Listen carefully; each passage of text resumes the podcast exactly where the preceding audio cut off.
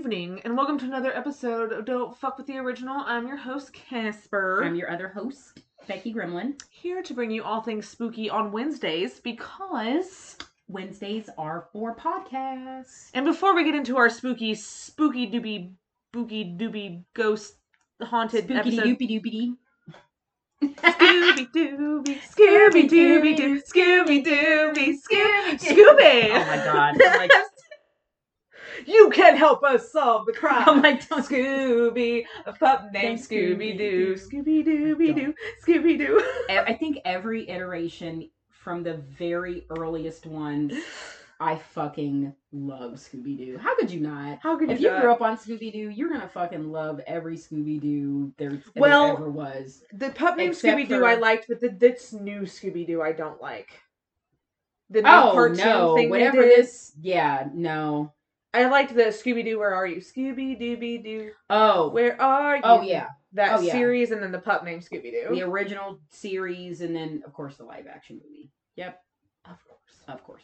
Anyway, so before we get into our spoopy episode all about the Trans Allegheny Lunatic Asylum and all the ghosties, we need to talk to our sponsor. Calm your body down.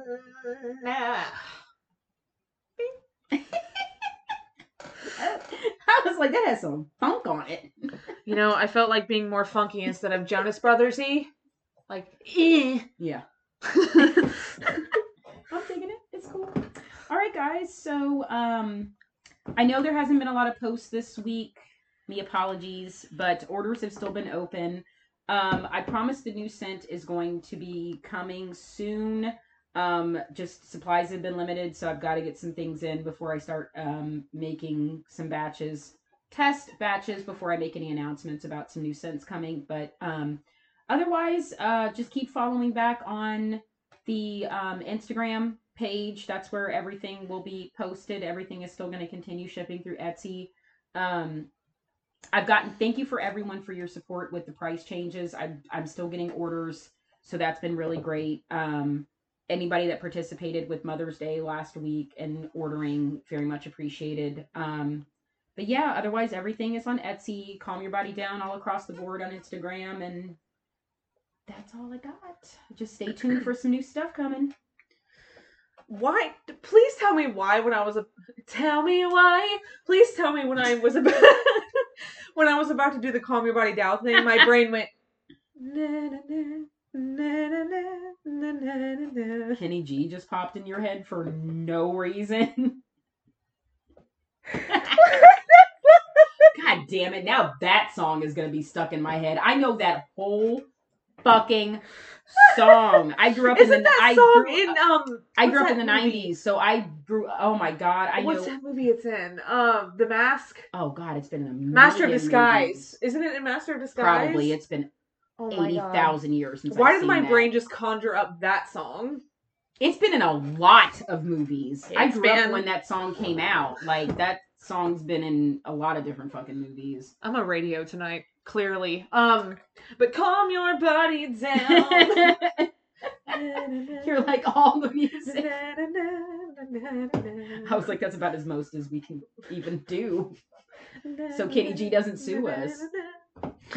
um anyway guys i'm sorry i haven't really been posting the treat yourself tuesdays and the the movie reviews i've been taking a very serious break from social media Both of us have. It's been Um, kind of one of those things. It's hard when you're running businesses through social media when you want to take breaks from social Yeah. media. So it's kind of a difficult dichotomy, and we appreciate everybody's everybody just you know bearing with us.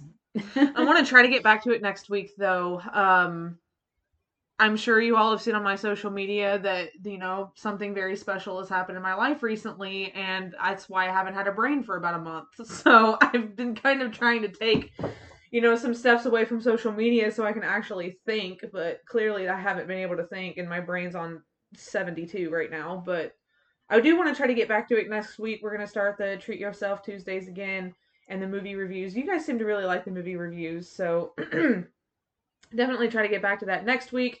And uh, we wanted to make a little announcement. We're gonna we're gonna kind of revamp the podcast a little bit. By revamp i mean so we can reach more audiences because you know as we're growing as a uh, as a podcast and reaching wanting to reach more people you know having the word fuck in our name can be an issue. We're not changing the name for everyone who's going we're not changing the name.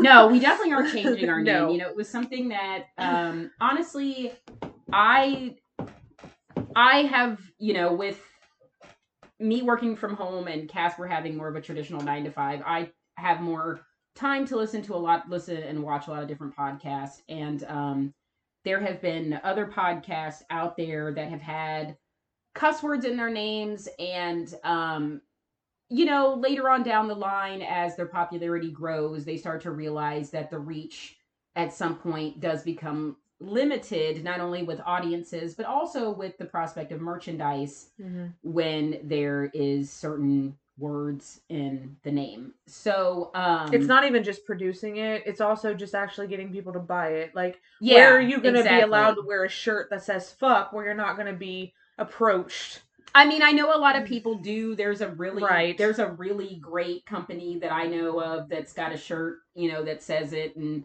I would wear it, but Right. it's like also I would pick and choose where I would wear it because if I Right. wore it in Target, that might be.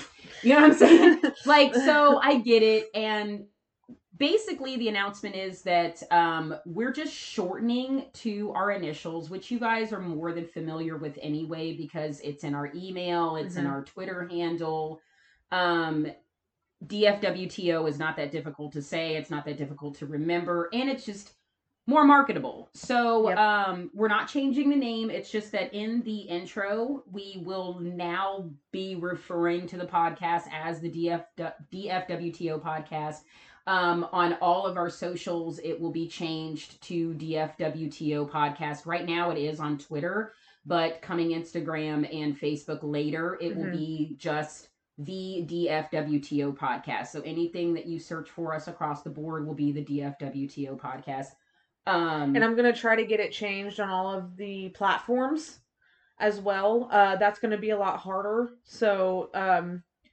patience. yeah again but bear with us it, it will be officially changed to the DFWTO podcast, like Becky said.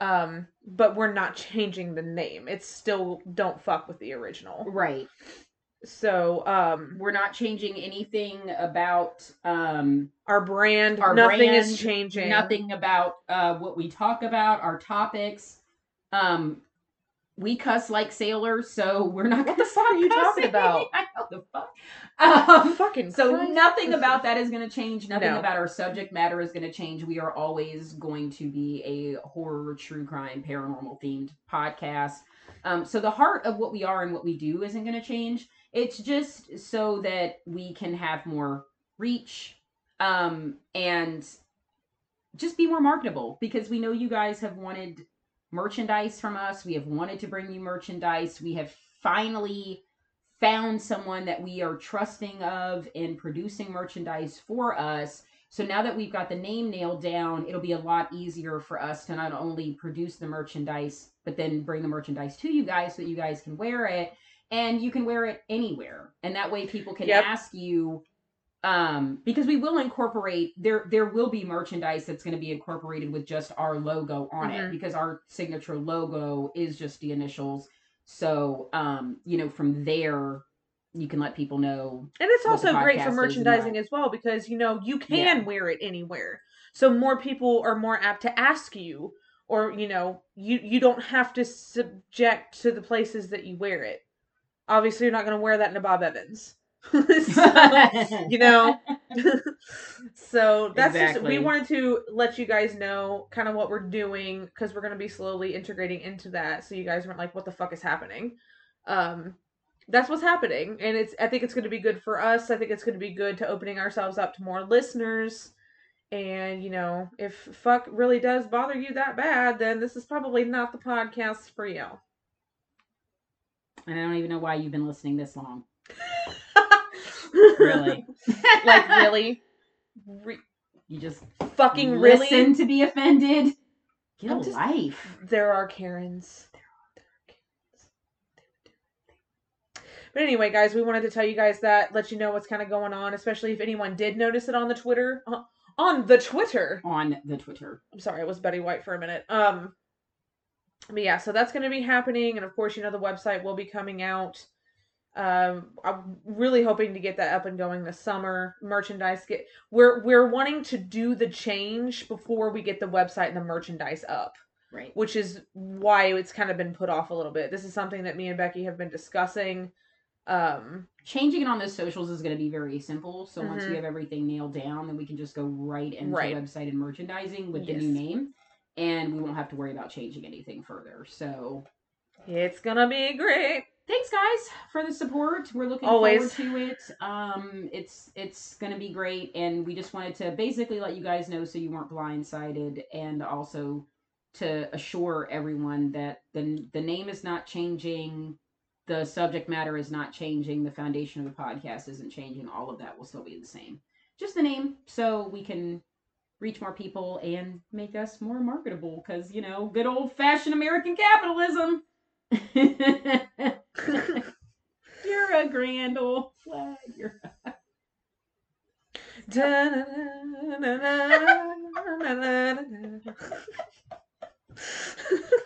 anyway, so guys, we're talking about a new haunted location this evening that me and Becky will be visiting next year Mhm. called the Trans Allegheny Lunatic Asylum located in West Virginia.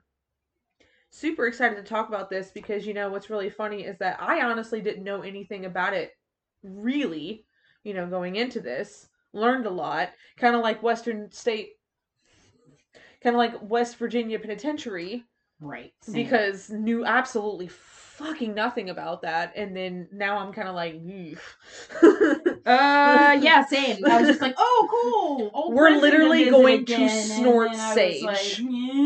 We're going to snort sage and we're going to snort crystal powder and I am probably gonna have like a crystal up my ass and one stick of I Palo- stuck a whole bag of crystals up my ass. I'm gonna have one Palo Santo stick sticking in one nostril and a sprig of sage sticking in the other nostril. Some lavender in my I'll ear. I'll probably put, you know, maybe a little bit of a I don't have big tits because otherwise I would stick the crystal in between my tits. So that's why I gotta stick it in between my butt cheeks. Uh, it's the only way you can keep it in there. Oh, Get a you good won't grip. find you won't find it. I'm telling you, you Get a good grip on it. I have bigger tits and I can't even do that shit.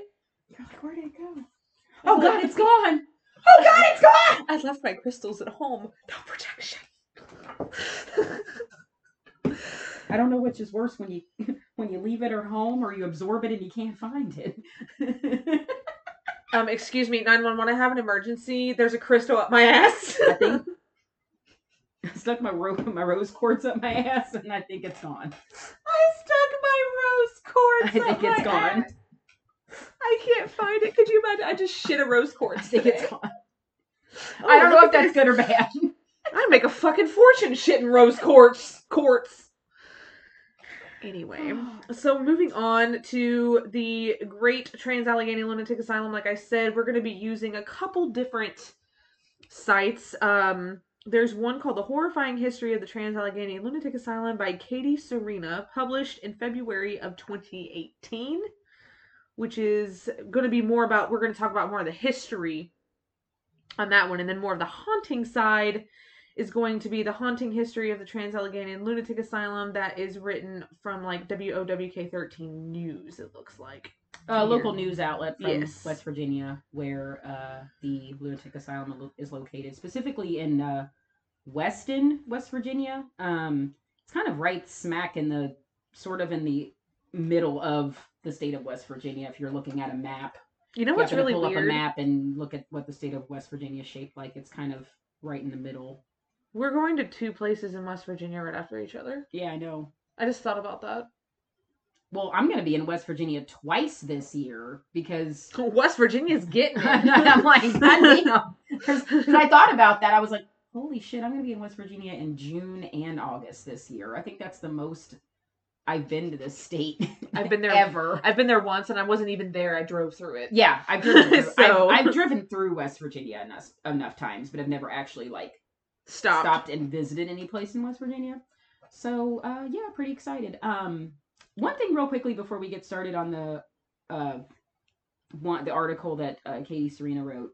Um, the structure of the building is um pretty much what they use. It'll get into this, but uh, the Kirkbride style is also similar. You guys, I mean, you guys will hear that word, and that was pretty much the style that was erected for just about any asylum in the uh, early 18th, 19th century. Um, and you guys will remember us bringing up that back when we talked about uh, Danvers State Hospital. Um, all those which it still are- has.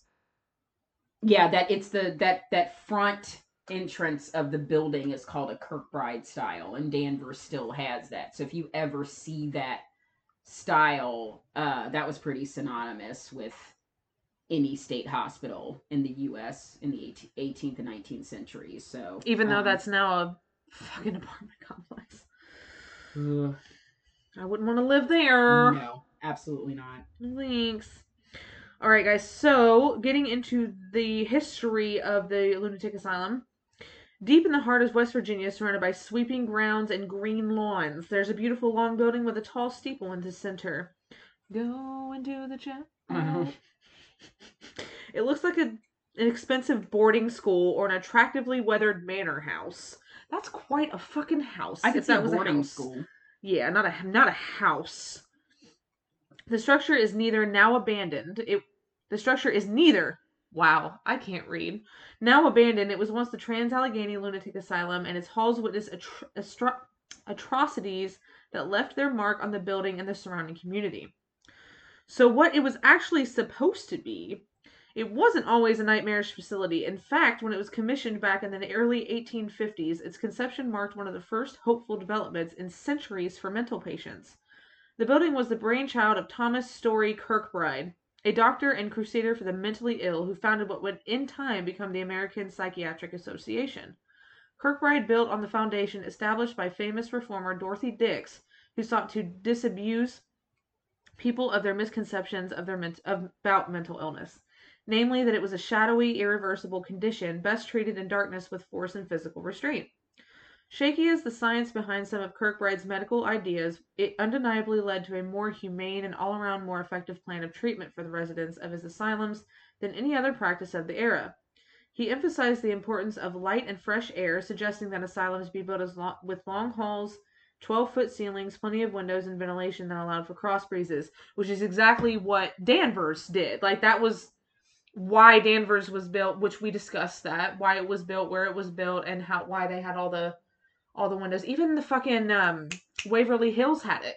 the bat wings Yeah. Yeah, they refer to them as bat wings, the big open area so air could air could come through and and sunlight. It was just considered to stimulate the mind more more positively. And really if you think about it that is true. I mean, how often does if you're if you're a nature type of person or just in general, if you get out as soon as you're outside in the sunlight and the fresh air, you just feel better. So it Yes. would make perfect sense and it, it would make perfect sense that it would help your mental stability Oh, someone yeah. especially someone that already suffers from a severe mental illness So he also emphasized freedom. Mental patients he felt should be allowed to roam as much as possible and find stimulation for their minds. They'd behave better, not worse, if given more control over their own lives. Very true as well. His ideas inspired the construction of 73 Kirkbride hospitals across the country in the second half of the 19th century, including the Trans Allegheny Lun- excuse me, lunatic asylum. When it opened its doors in 1863, the Trans Allegheny Lunatic Asylum, renamed the West Virginia Hospital for the Insane, was a model of Thomas Kirkbride's ideals. It could house 250 patients, each with their own comfortable room. Skilled stonemasons had been brought in from Germany and Ireland to contribute to the architecture that featured wide open windows giving patients access to natural light and fresh air. The grounds were magnificent and sustainable, including a working farm, dairy, waterworks, gas well, and cemetery.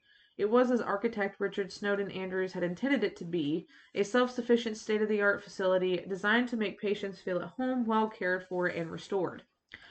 But in 1881, disaster struck. Due to an increase in mental health diagnosis and the stigma surrounding the disease, the Trans Allegheny Lunatic Asylum found its tranquil facilities overrun, housing almost 500 more patients than they ever imagined. This is what happens to all of them. All of them. Every single one. They, there becomes such a stigma, and all of a sudden, people who may be suffering from something as simple as alcoholism is thrown into a mental asylum, and before you know it, they're overrun and understaffed. And this is a tale as old as time. This is what happened to all of them. Tale as old as time. Also, I did want to say, just preface the fact that um, it actually didn't become more well known as the Trans Allegheny Lunatic Asylum until later, um, after it was decommissioned. hmm It was uh, more widely known back in that time as the Weston State Hospital. Or the That's West, right, yep. Yeah, so it, it kind of took on the name the Trans Allegheny Lunatic Asylum uh, later on. So that's that's just why we're going to refer to it as such um, throughout the entirety of the podcast. But I just didn't want to preface the fact that as in the time that it was open and running, it was referred to as the Weston State Hospital. So at this point, the hospital couldn't keep up. Conditions began to decline dramatically. Patients were crammed together, sometimes four or five in a room intended for one. The farm and dairy on the compound, originally designed to provide for 300, were unable to meet the increased demand that came with overcrowding. Patients began to suffer from malnutrition, which made the mental health issues worse. By 1938, the Trans Allegheny Lunatic Asylum was six times over capacity. The patients inside were running wild, orderlies outnumbered, struggled to regain control. At its peak in the 1950s, now think about this a place that was meant to house 250 people.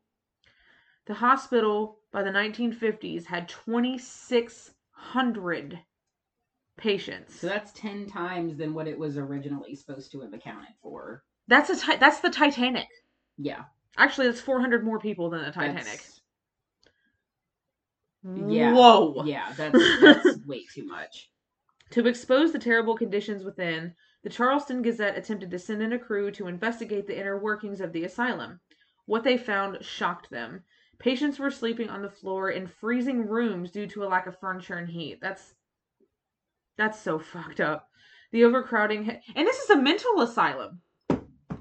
But see, Like- and, and and again, this is another thing that we've talked about in previous episodes that we've done about mental asylum is that one of the biggest problems that happens with a lot of these is that um, once you you know you you at first have government backing the states are so happy about it they're all for it when they first open well then all of a sudden it's like once you once once these hospitals start reaching out the the the the states are so happy that they open because they just want to get rid of these people. There's such a stigma behind mental illness at this time, or anything that that they deem mental illness, that they wanted these hospitals built as soon as possible so that they could just get them off the streets. A lot of times they were homeless, indig- indigent, and they just wanted to get them in these places. Well, the more overcrowded they became, and the more that administrators went to the state for help, the states didn't want to give them help. They were so quick to open them up,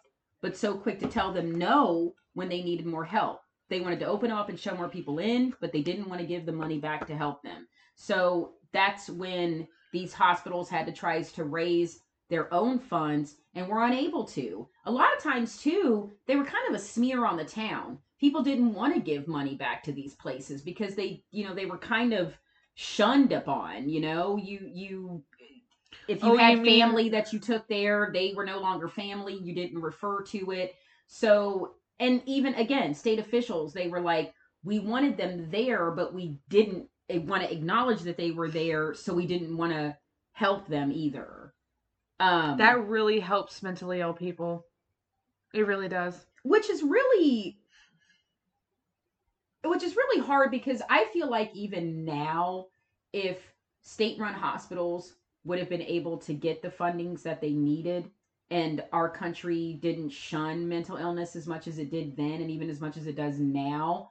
We wouldn't have such an overwhelming amount of homeless Mm-hmm. and problems that we do because prior to covid majority of homeless um are people with mental illnesses. This isn't drugs. I mean people with mental illness will turn to drugs but um, homeless populations are due to mental illness. And if a lot of these people would have had a proper state run facility that they could live in, if they feel like they couldn't acclimate back into society, there's none of those that exist. None of those that exist. There's no state run one, there's no state run facilities anymore.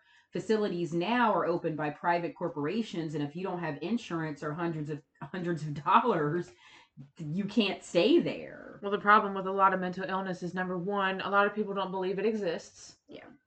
Number two, if they do believe it exists, they don't want to deal with it. And there are some They that don't- are they just don't wanna legitimately- deal with it. there are some that are legitimately dis dis there are some that are legitimately uh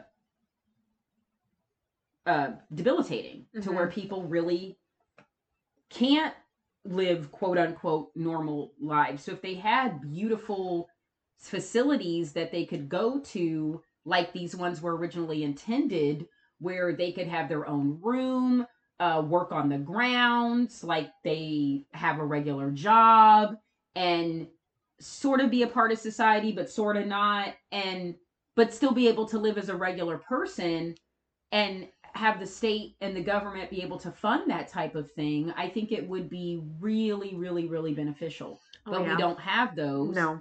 because that's not considered important. So let's just throw them on the streets and make the homeless population climb through the roofs or bus them to other neighborhoods. So Well, a lot of it, like I said, really does come down to the point where people just don't believe mental illness exists. They just don't think it's a thing. Oh, it's still yeah, And it's a still like that. Where depression and anxiety, it's just like oh, well, you're just making that up. And I'm not even talking about th- those. Those can get to the point where they're debilitating. I'm talking about ones where people are like schizo- schizophrenic.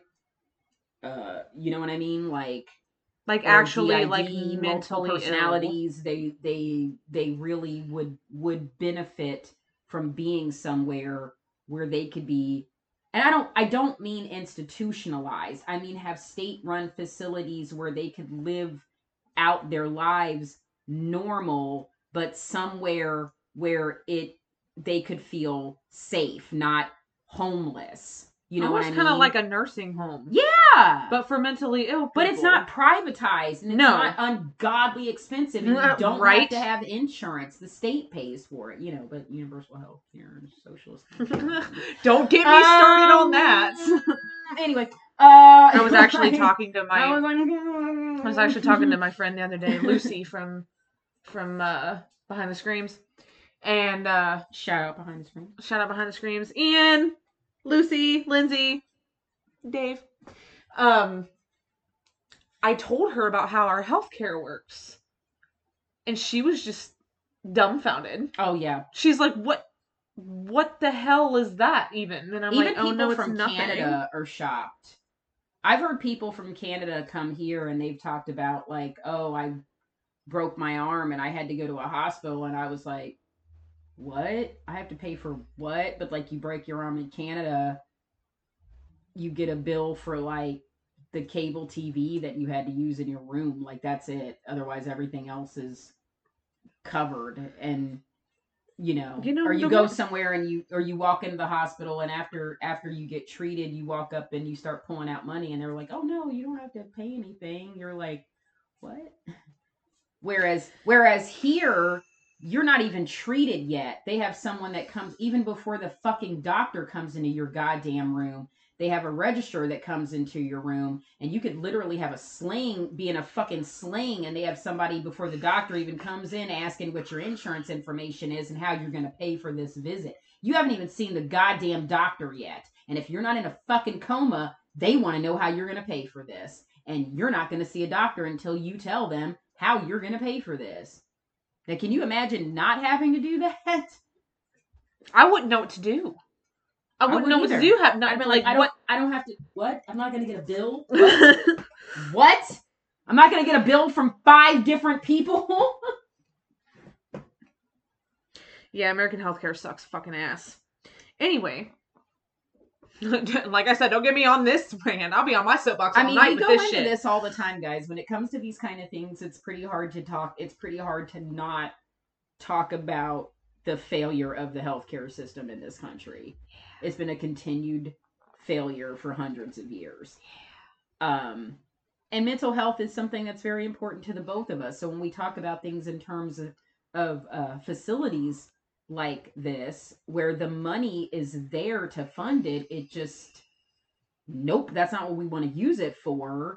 It's it's that's all encompassed into the failure of of the healthcare system, especially pertaining to mental health. Yep. That's where it's hurting the worst. Yeah. That's for sure. The overcrowding had resulted in overworked staff and a decreased emphasis on sanitization. Wow. Sanitation. Sanitization. You're like I added too many letters. Anyway, The once bright, clear windows were covered with grime, darkening, darkening and further chilling the rooms. The wallpaper was peeling from decay, and where it hadn't disintegrated on its own, the patients had torn it off in a panic. Worse still were the patients themselves. Those whom the orderlies deemed unable to be controlled had been locked in cages in open spaces in an attempt to make more bedrooms available for less worrisome inhabitants. Because locking people in cages is a great idea. The asylum had also become a training ground for experimental lobotomies as Walter Freeman, the famous surgeon and lobotomy advocate, opened up shop. In the course of his lifetime, Freeman performed about 4,000 lobotomies, leaving sometimes perfectly healthy patients with lasting physical and cogni- cognitive damage. His ice pick method, which involves slipping a thin pointed rod like an ice pick into the patient's eye socket. Oh, sorry, reading that, my head just. and using a ha- using a hammer to it force gets it. me every time, and I have actually watched actual video footage of lobotomies being performed because you can. It's a thing, guys. You can you can Google it and search it, and you can watch it, and it is the most. I don't like anything. We've talked about this. Anything involving an eyeball, Yeah, no. or something coming towards an eyeball. No. I can't handle No. to begin with. So imagining being lobotomized, I, I Yeah, I. or even watching one, like a live one, like uh, Yeah, that's a no from me, dog. Yeah, it's a no. Um, so using a hammer to force it to sever sever sever sever the connective tissue in the brain's prefrontal cortex resulted in a number of deaths. I bet it did. what, what they failed to, what Walter Freeman failed to realize is that severing that particular part of the prefrontal cortex caused severe brain damage. He thought it was curing people because all of a sudden someone went from being quote unquote hysterical hysterical or or flailing around or quote unquote violent it turned them into mindless Zombies. Mm-hmm.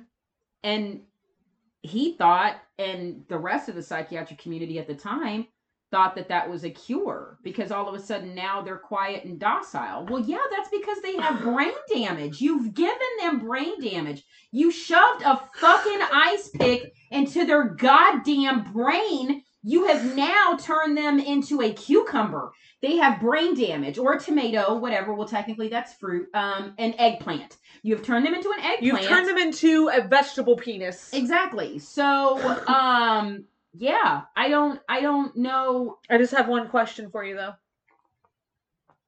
Am I not pretty? You knew- think about You knew fucking lobotomy because you're talking about lobotomies when she fucking sticks a fucking drill in their skull. Hey, Dahmer did it because he wanted to turn them into mindless. So Am I not pretty Mhm. enough?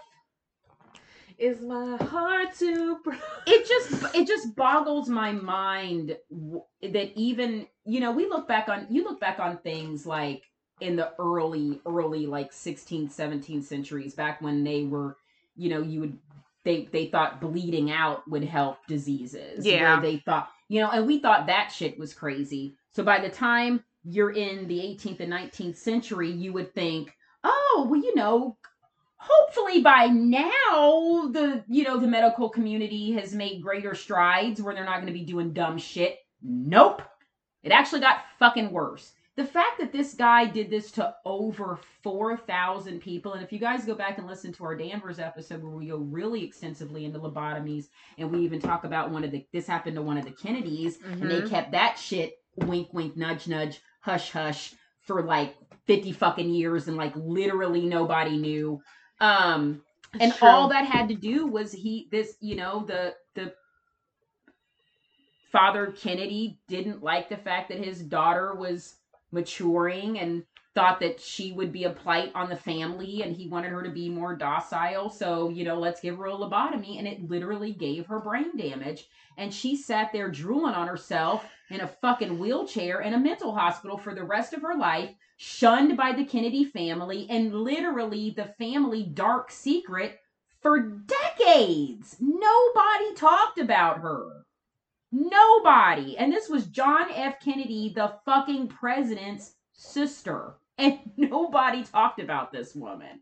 Like, the fact that not only did it happen to her, it happened to thou guys. This what thousands, thousands of people forcibly brain damaged to cure them.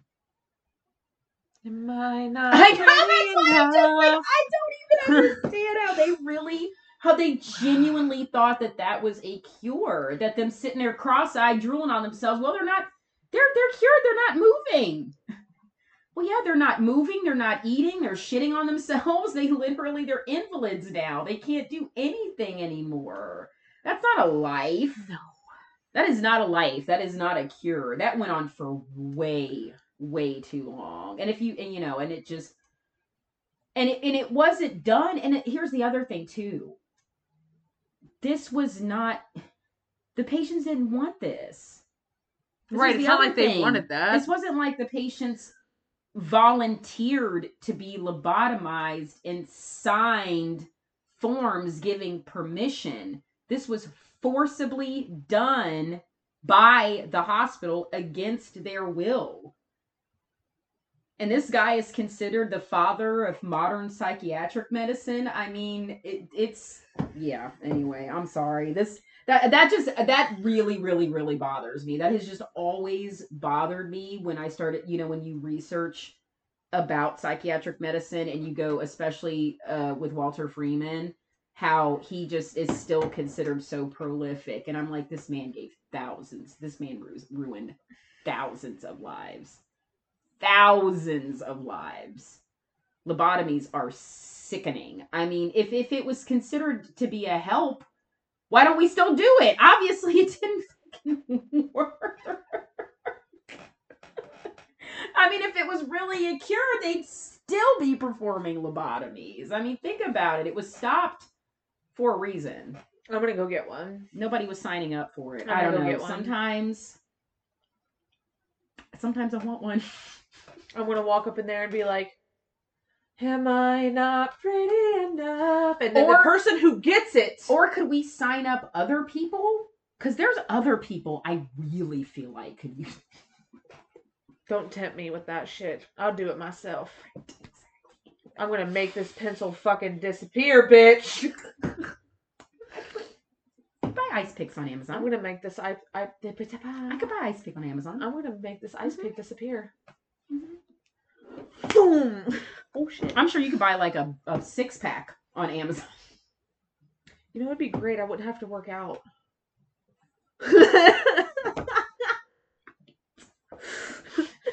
anyway, Oh, God. Lord. By the time the asylum closed, only one part of its grounds had been expanded to accommodate the new demand the graveyard. I love how they like I know. Dun, dun, dun. like super dramatic the graveyard. I sucked in. I'm sorry.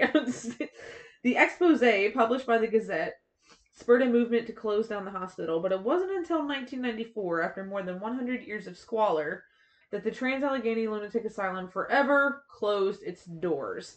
Now, the once ornate building, intended for healing but designed for destruction, sits abandoned as if patients simply vanished into thin air. Rooms are filled with medical equipment, decrepit furniture, and wheelchair wheelchairs sit in the hallways. Since 2007, tours have been made available for those who wish to see the asylum firsthand. Ghost hunters, the building's most frequent visitors, say they can feel the presence of the hundreds who perished in shocking conditions. Excuse me. The skeptical deny this, but all agree the building serves as a reminder of a shameful past and urgent call to do better in the future. Of course, For the sure. skeptical are like, nah. But, you know, I, I never force my beliefs on anybody ever in my entire life, but I'm like, ghosts are real. I just don't know how you could ever think that, Especially in place places like that. Yes, any place that has that many deaths, that much tragedy, that much Trauma, energy, trauma, just. and that energy just. Mm. Oof. Oh my god, it, it bleeds into the into the walls. It's it's forever there. Yep. It never leaves. So um, I will go ahead and read the article from the local uh, WOWK 13 News, uh, published two years ago, The Haunting History of the Trans Allegheny Lunatic Asylum. Um, so it starts by saying that paranormal paranormal programs are more popular than ever. Um, we I did want to mention quickly that uh, the um, Trans Allegheny Lunatic Asylum has been visited by several uh, different ghost shows. Um, this show Ghost Stories, Ghost Hunters, Ghost Adventures. They visited Paranormal Lockdown, um, Portals to Hell, which is the one with uh, Jack Osbourne and Katrina. They have visited um, also Destination Fear. So um, several, several, several paranormal television shows have visited. Um, I unf- I've, I'm sure I've seen them. I unfortunately did not get to watch any prior to the recording of the episode. But um, again, guys, like we've talked about before, if you're a Ghost Hunters fan, if you're a Ghost Adventures fan, if you're any of those paranormal show fans, get you Discovery Plus. Discovery Plus is so fucking Fucking amazing. buy it. Um, so it goes in to say that the thought of catching an apparition on camera is irresistible to many, and a hotspot for supernatural activity can be found right in the Mountain State, which is West Virginia. Um, so this is the person that wrote the article. This is actually her firsthand account of visiting. Um, it says, "Welcome to the Trans Allegheny Luna- Lunatic Asylum, as we mentioned in Weston, West Virginia. Um, from the outside, many people say it looks like a manor house, but for some, it is a house of horrors that is still trapped inside." The operations manager, Rebecca Jordan, states that there are still about seven to eight resident patients that still reside there, and that they do still live there. They never checked out. Um, it's a little brief history about it being built in the mid 1800s, designed to house 2,500 by the 1950s. It uh, was over 10 times that many in poor, overcrowded conditions, like Casper had read before. Um, so Rebecca mentioned that when her family bought the property over a decade ago, that it didn't take long for um, them to start having different experiences in the building. Uh, she mentioned that um, oh, said Jordan. Okay, she goes, uh, he laid his hand on my shoulder and squeezed. I was scared to death. The group in front of me was asking, What happened to you? That was the last year I worked in the haunted house. So that was one of her experiences. Um, so not only are there paranormal tours that are offered, like we said, since the what was that, like since 2007? Yes. They've had them open. Um, they pride themselves on the history tours that preserve an often uh, disturbing history of mental health treatment in the early 20th century, like we had mentioned before. So, um, one thing that the owner mentioned was that understanding what they went through does make it easier to communicate. And like Casper and I have said that many, many, many times that when you walk into places, especially places like former prisons, asylums, sanatoriums, uh, you have to understand the pain and the trauma of what those people went through there. And even though they're deceased, they were at one time still people. So if you can bring yourself to an understanding of what they experienced in life, it will make it a lot easier to communicate with them in death. it's a Uh, lot of times why spirits are so attracted to empaths Yeah, because we can feel because there's an emotional Them. understanding. yeah we can feel what they felt and it, it's easier for them to it's i don't want to use the word term help but it's easier for them to help you understand what they went through when you're an empath it just it just is on a spiritual level Right. Uh, so one thing that's mentioned um, is uh, one thing that's mentioned in reference to uh, ghost hunting gear um, with trying to contact any of the spirits at the asylum is um, an EMF meter or an electric and magnetic field detector. Um, so that will pick up uh, EMF detectors. I've always believed are very, very, very effective in picking up energy fields.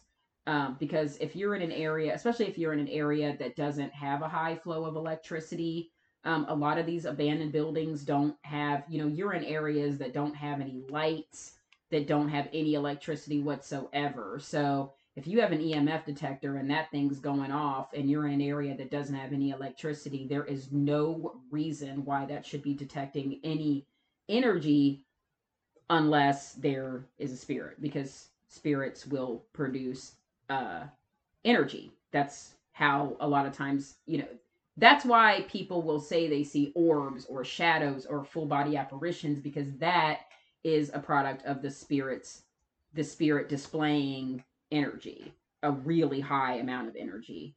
It was really cool, like going in and playing the game Phasmophobia, and you have to find the ghost. The game kind of teaches you how to ghost hunt, but what's really cool is because me and you've done it, and we're so into that Mhm. shit. The first thing I picked up was the EMF detector because you have to find where the ghost is. Obviously, the EMF detector is going to tell you where the ghost is because Yeah. if you turn it on, it stays on the one, and then depending on where you go, it'll sometimes spike, and that's where you know the spirit is. But it was so funny because like the game didn't teach me that. I knew that. So That's really cool too. You already know since you've done it, so it's like you've. I'm like, bitch, I've done this in real life. of having it. So, um, Rebecca Jordan, the operations manager, goes in to talk about uh, one area of the asylum that's uh, a restroom where uh, spirits of two teenage boys from the 1950s or 19, I'm sorry, 1940s are rumored to still linger.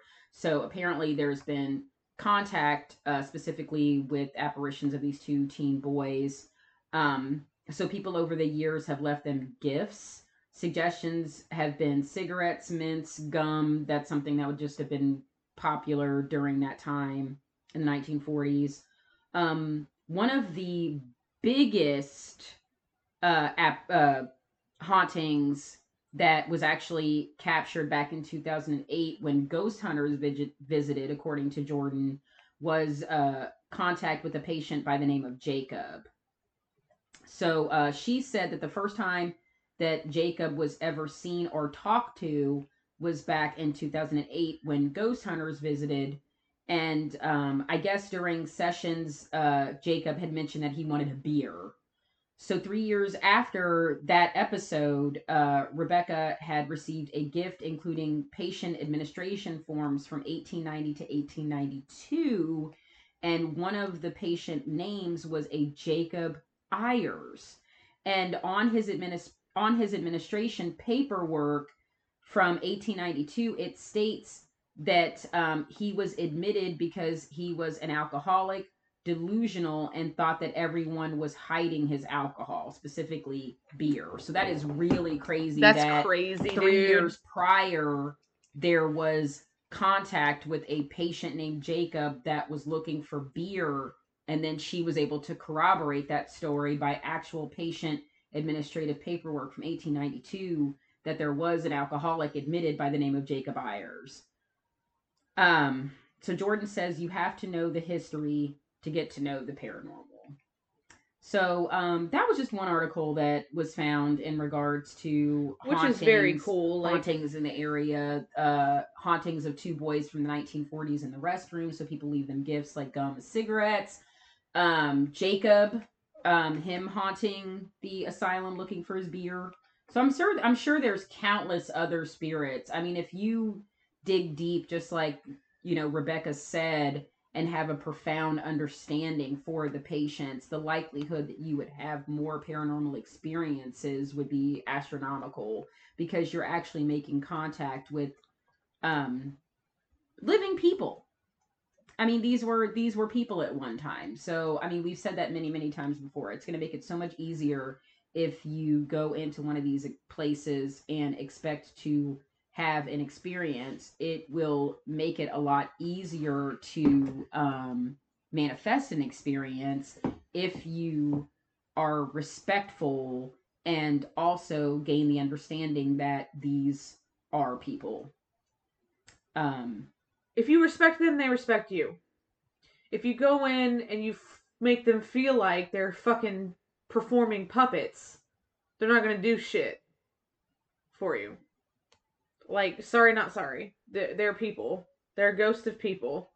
You know, it was like when we went to the uh, Ohio State Reformatory, and there was a lot of people who were like, "Well, we're not getting anything." We had shit happen all night. Yeah, we sure did. That's because we gave respect to the people that were there and had an understanding that these were people at one time and that's how you need to treat them. And once you do and you have that understanding, they will also have that understanding and they're more likely to communicate with someone like us. Yeah. Because it's, you know, basically a mutual respect. Exactly. Um, they're not shy uh, sideshow freaks, but, and they're um, also not shy either. when you when they know you respect them and they know you want to contact them, most of the time you will contact them. They're not shy. They want you to know they're there. Unless oh, yeah. it's residual energy cuz it residual energy happens too. But yeah. Or kids, because the kids at the boarding house were kind of shy. Well, the boy was. The girl was not, but the boy was. Yeah, but like I said, um, if you guys are able to watch Ghost, you know, the Ghost Hunters episodes or the Ghost Adventures episodes, there was, um, you know, distinctive contact. Uh, especially I think with Ghost Hunters, where a lot of where you know where there were EVPs, um, and EMF detectors going off like crazy. I know that is one thing that I have seen uh specifically with this place even with amateur ghost hunters that um a lot of EVPs are picked up and uh, and EMF detectors go off like crazy. Like there's just certain areas of the asylum that just have like these massive energy fields so you will just pick up massive amounts massive amounts of energy um, it also should be stated that not all, I don't think all of the building, all of the hospital is completely, or all of the asylum itself is is open. Is isn't there only like parts of it that are open? I honestly don't. I, okay, I don't know. I just thought I was reading so. That would make sense were... though if it's if it's some of it's too rundown or like unsafe. You know that would that would make sense because it's it is older than the reformatory, so obviously it's going to be probably a little bit more sketch as far as yeah. you know building goes. Ouch. I was just reading um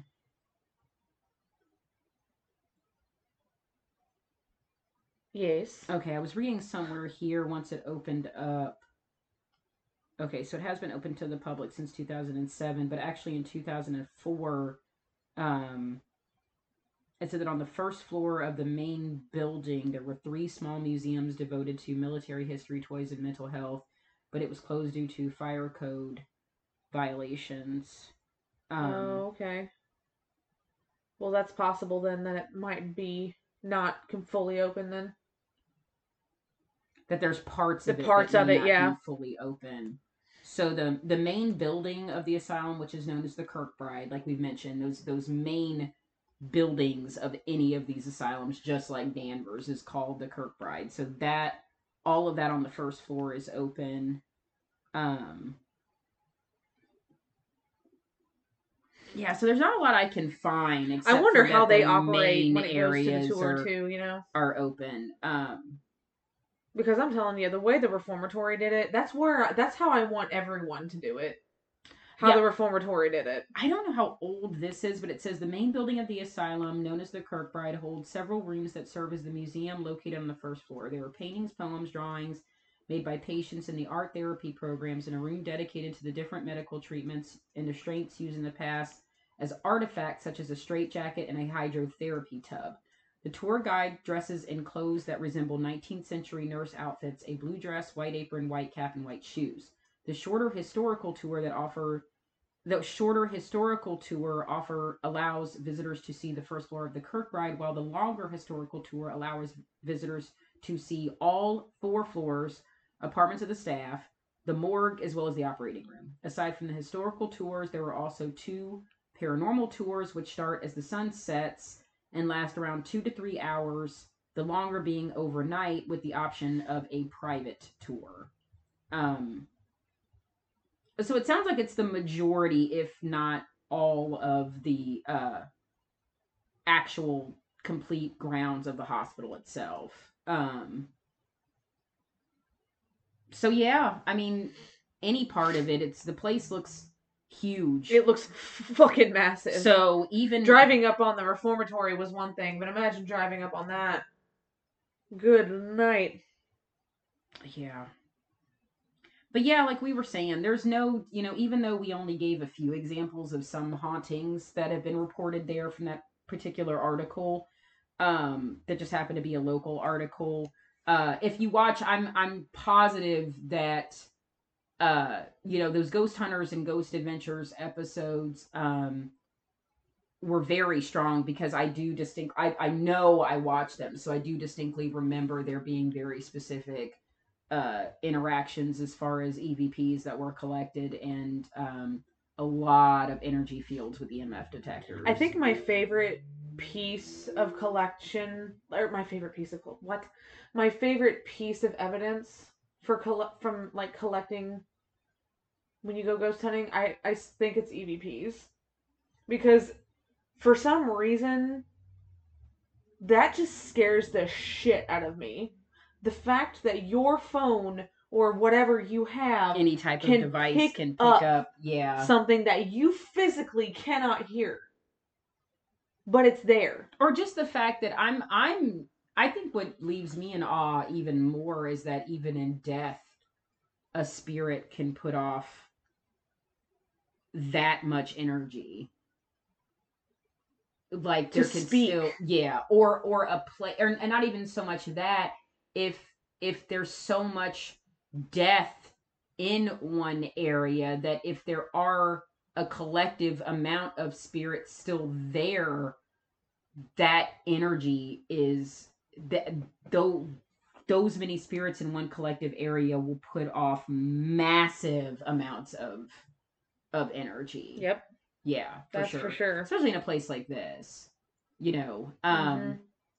Or you know even the shit that you can't what even gets me is the shit you can hear that the evp also picks up but it's strong enough to where your human ear can pick it up.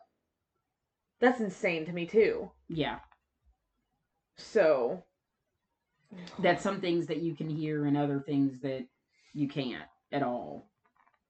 Um, evps will always be my favorite thing but it will always scare me. Like you know when you first when when we when we come back and we go to bed and then i get up and i start reviewing everything and i listen really hard to the to the recordings right. and i hear something i always just i get chills down my spine. Because that one that we got there was like was it a cough?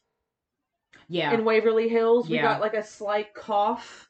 Yeah and which then, would make sense because it was you know, Right. tuberculosis sanatorium that was that was one that was really really but actually catching those footsteps at the end of that one yeah I, where I didn't even feel like pretty them. much hands down that's probably that was probably one of the most definitive and frightening situations that I ever had i wanted to be scared with like you but i didn't know what was going on Well, I just had never, I never heard anything like that. Yeah, Like, that I was- never had an experience of actual footsteps, and not only actual footsteps, like footsteps that I knew were following me, that could not be explained because we were the only ones in there. So it Well, wasn't you- like outside noise. It No. wasn't coming from another person.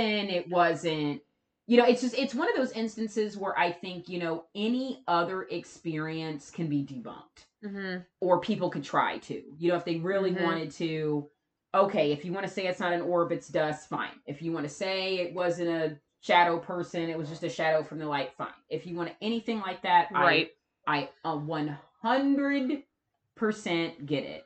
This was one where every which way you tried to explain out of it, you couldn't. So yeah, there's just there's just instances. Um let me tell you, I I heard a story today that uh guys, I don't want to ruin it because I want to discuss it with Casper and I really really really want to do this as a future episode. It was actually I just heard it on a podcast. It was actually from an old Unsolved Mysteries episode and let me fucking tell you if this isn't definitive fucking proof that spirits are real, that spiritual energy is real, and that spirits can manifest themselves and communicate with the living in ways that we couldn't imagine. I'm telling you, this is like undeniable evidence. I think there's so many different things that can be personal experiences, but this is like one of the first stories where I were where I was like, let me it, it where it's like fully corroborated by m- many many many other people where it's just like yeah okay try to fucking explain this shit. Because there's just certain things that if you that's my whole thing. If you don't want to say it's a ghost at the very least if you've tried every which way you can to explain it and you absolutely can't then you just then then you have no choice but to say okay this was unexplainable phenomena. I have no other way to I, I don't know how else to i don't i don't know what else to say about it. I can't explain it. There's nothing there's absolutely nothing else. I have no evidence to back It's it up. pernamal. yep. It's pernamal. so there's been there's been we've had we got to have that experience but other people who also have had that experience it's it's life changing it really is because it's like That's one of the reasons why our Massachusetts trip was life altering, among a million billion other reasons why. But you know when you go through things that can't be explained it it's it sticks with you and it's then it amazing also to have leaves- somebody yeah who can corroborate. Like, am I crazy? Like everything you experienced, Kristen, is this happening to you? That's what I was Like, saying. This story that I wanted, that I really want to do, the fact that there's so much evidence and other people to back it up, that's the biggest thing. Like, you can have your own experience, Mhm. and that's all fine, well, and good, because you have that for yourself. But when you have somebody else to back it up, that like either they were there or they know or they heard it, it's like all the more where you're like, oh, okay, you know, You feel more validated. You that's don't. what it you don't feel that's exactly like it was in is. your head, because- validation of this. This is real. This Usually, really happened. when something paranormal happens to you, your first response is, "How can I explain it away?" Because you want to be rational about it, which Or is how you, you- should be. when you capture something, I think Right. that's the biggest thing too. That's is that why I always send stuff to you. Do there- you see this? Yeah. Do you hear this? That's why I love. I think that's the number one reason why I got.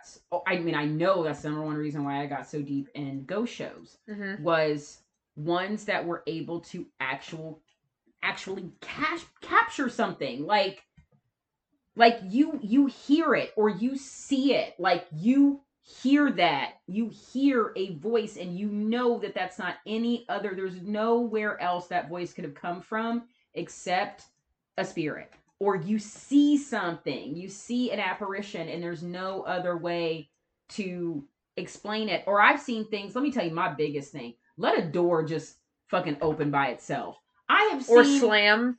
or slam, but my biggest thing is like I've seen ones where it's like a door is fucking dead bolted and it will just open, deadbolt sticking out and all. Like the whole fucking door will just open for no fucking reason. I don't know what the fuck just happened. I don't really care. I'm gonna get the fuck up out of here. Yeah, I Fuck draw the line. Shit I'm out. I draw the line.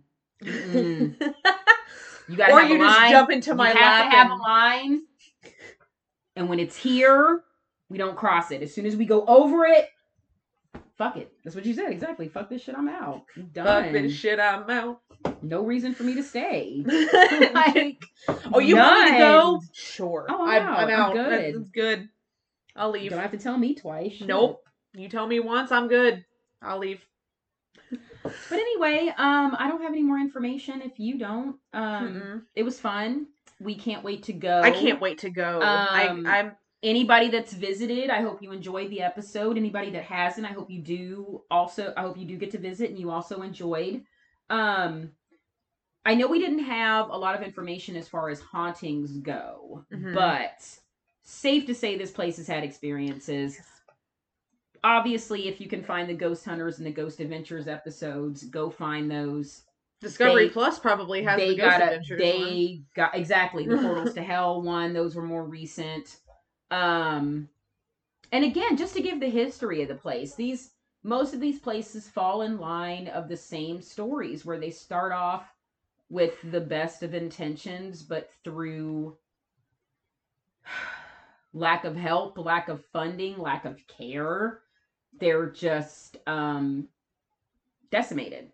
And uh, god damn, this place lasted a hundred fucking years of torture It's for been- these for these people. And until they finally closed it down. Like that's what i think that's another thing that amazes me with a lot of these stories is how a lot of these places didn't close until like the early to mid 90s like they stayed open for a hundred years so many of these places did. And the majority of that time was awful for people. And then guess what happened when they closed down and those people that were still stuck there? Where do you think they went they didn't go back home to families. Their families didn't look at their families wanted them in the first place. They wouldn't have sent them there. So sooner soon as they were closed down, they definitely weren't sent back to the families that didn't want them. nope. They became homeless.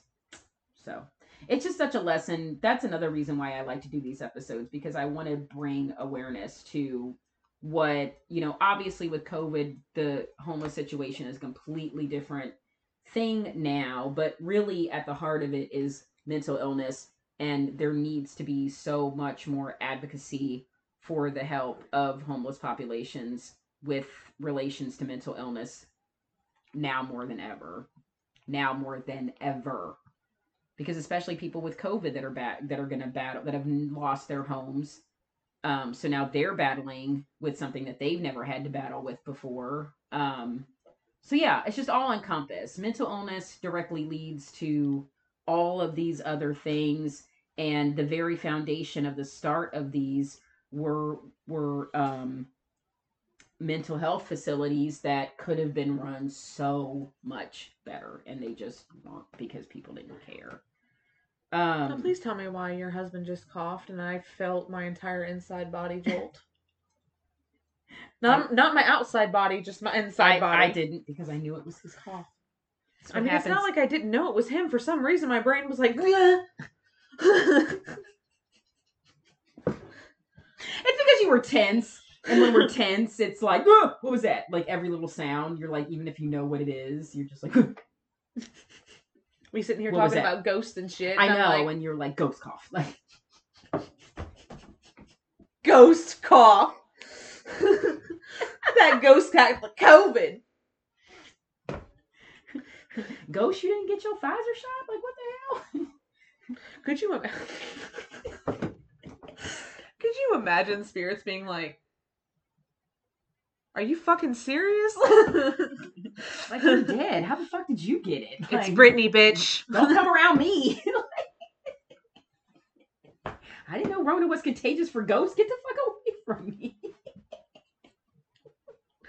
Oh my god, stop it. Bob's got it. Stay away from Bob. Everybody stay the fuck away from Bob. Bob, get the fuck away from me. All the ghosts are like, like, ah! and Bob's like, what the fuck? I didn't know I could get it either. we don't even have lungs. First, I thought it was allergies, and then I didn't even understand that because I'm like, how do I have allergies? How do I have a fever? How do I? I don't even have lungs, Steve. I don't have lungs. How the fuck? I can't get diarrhea. I can't poop. I got the ghost Rona. The Corona. the Corona. This is what happens when we haven't seen each other in two. I got the corona. oh, the Lord. Oh my god. The ghost gets the Rona and then Piano Man starts playing. Sing Bob's got corona.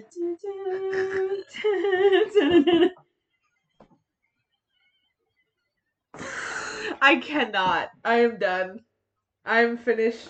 I am finished. I can't Sing breathe. me a song. I know, like I can't breathe. I I'm done now. I'm done. That You- did it. You that can't breathe. fucking How about fucking. Bob, who's got the corona? that fucking did it. When you said that, and then you just you just freeze frame on his face, and all of a sudden it starts playing. Hello, darkness. I was like, no. Because I'm like picturing Casper's face, and it's like. ding, ding, ding. well, when life gives you lemons. Dun, dun, dun, dun. you could put the Wii, the Wii music. Boop, boop, boop, boop. oh my god. We cannot go No, We I cannot know, go to I the know, West 'cause this is what Virginia happens. Penitentiary and walk up in there and be like, boop, boop, boop, boop, boop, boop, boop, boop. Them ghosts are gonna be like, what in the hell?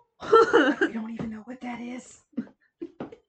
Like me with the kids in the fucking boarding house, just you can touch the Chucky doll, you're like, honey, honey, they're from the 1800s. They don't know who Chucky is. And I was like, Not a clue.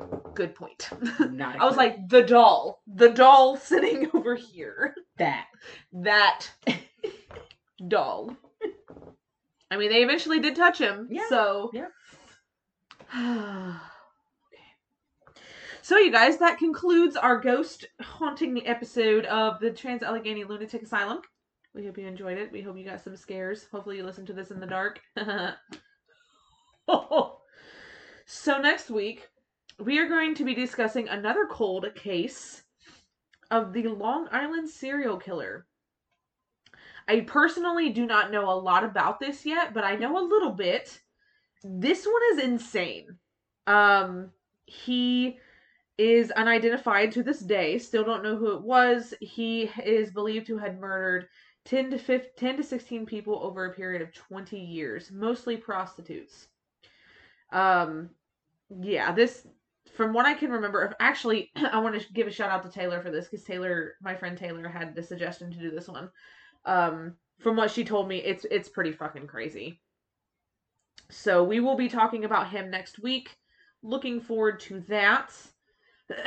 and was there anything else before No. I get into the socials and all this fun stuff? That was all I got. All right, I'm guys. So for next week. of course, you all know we have the DF, dif- dif- dif- Twitter, Instagram, and Facebook, all at Don't Fuck With The Original for now.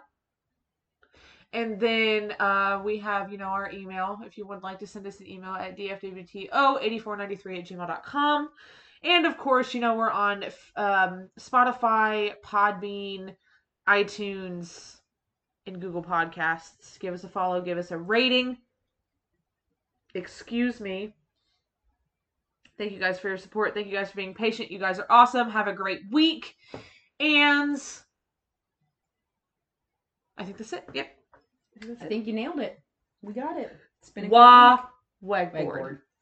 Nailed it. You board? Oh, I'm gonna miss Google. Can you get- I'm gonna miss Google Answer. Pregnant? Can you get pregnant? Can That you get Pregante. pregnant? The Luigi board? The I, Luigi if board? I wouldn't have known it, I would have thought that was a real fucking word. Pregante? Pregante. Pregante. I feel like it is a real word in like a play. Like when you go Like to a play! It's sounds- in it like a sounds- play when it's like, My lord, I am Pregante. Actually, to me, with the way that I was saying it, it almost sounds like a bad telenova. like it's a really, really, really bad Mexican soap opera. Pregante. Oh my god, I cannot. Now I just have Piano Man playing. Oh, I know. Oh my god. Oh, it's so bad. All right, Oh, guys, we're God. we're done. we're done. Have No more. night, guys. Okay, guys, have a great week. We'll see you. We'll hear you next week. Bye. We will see you next week. We'll hear you. You'll hear us next week. Okay, bye.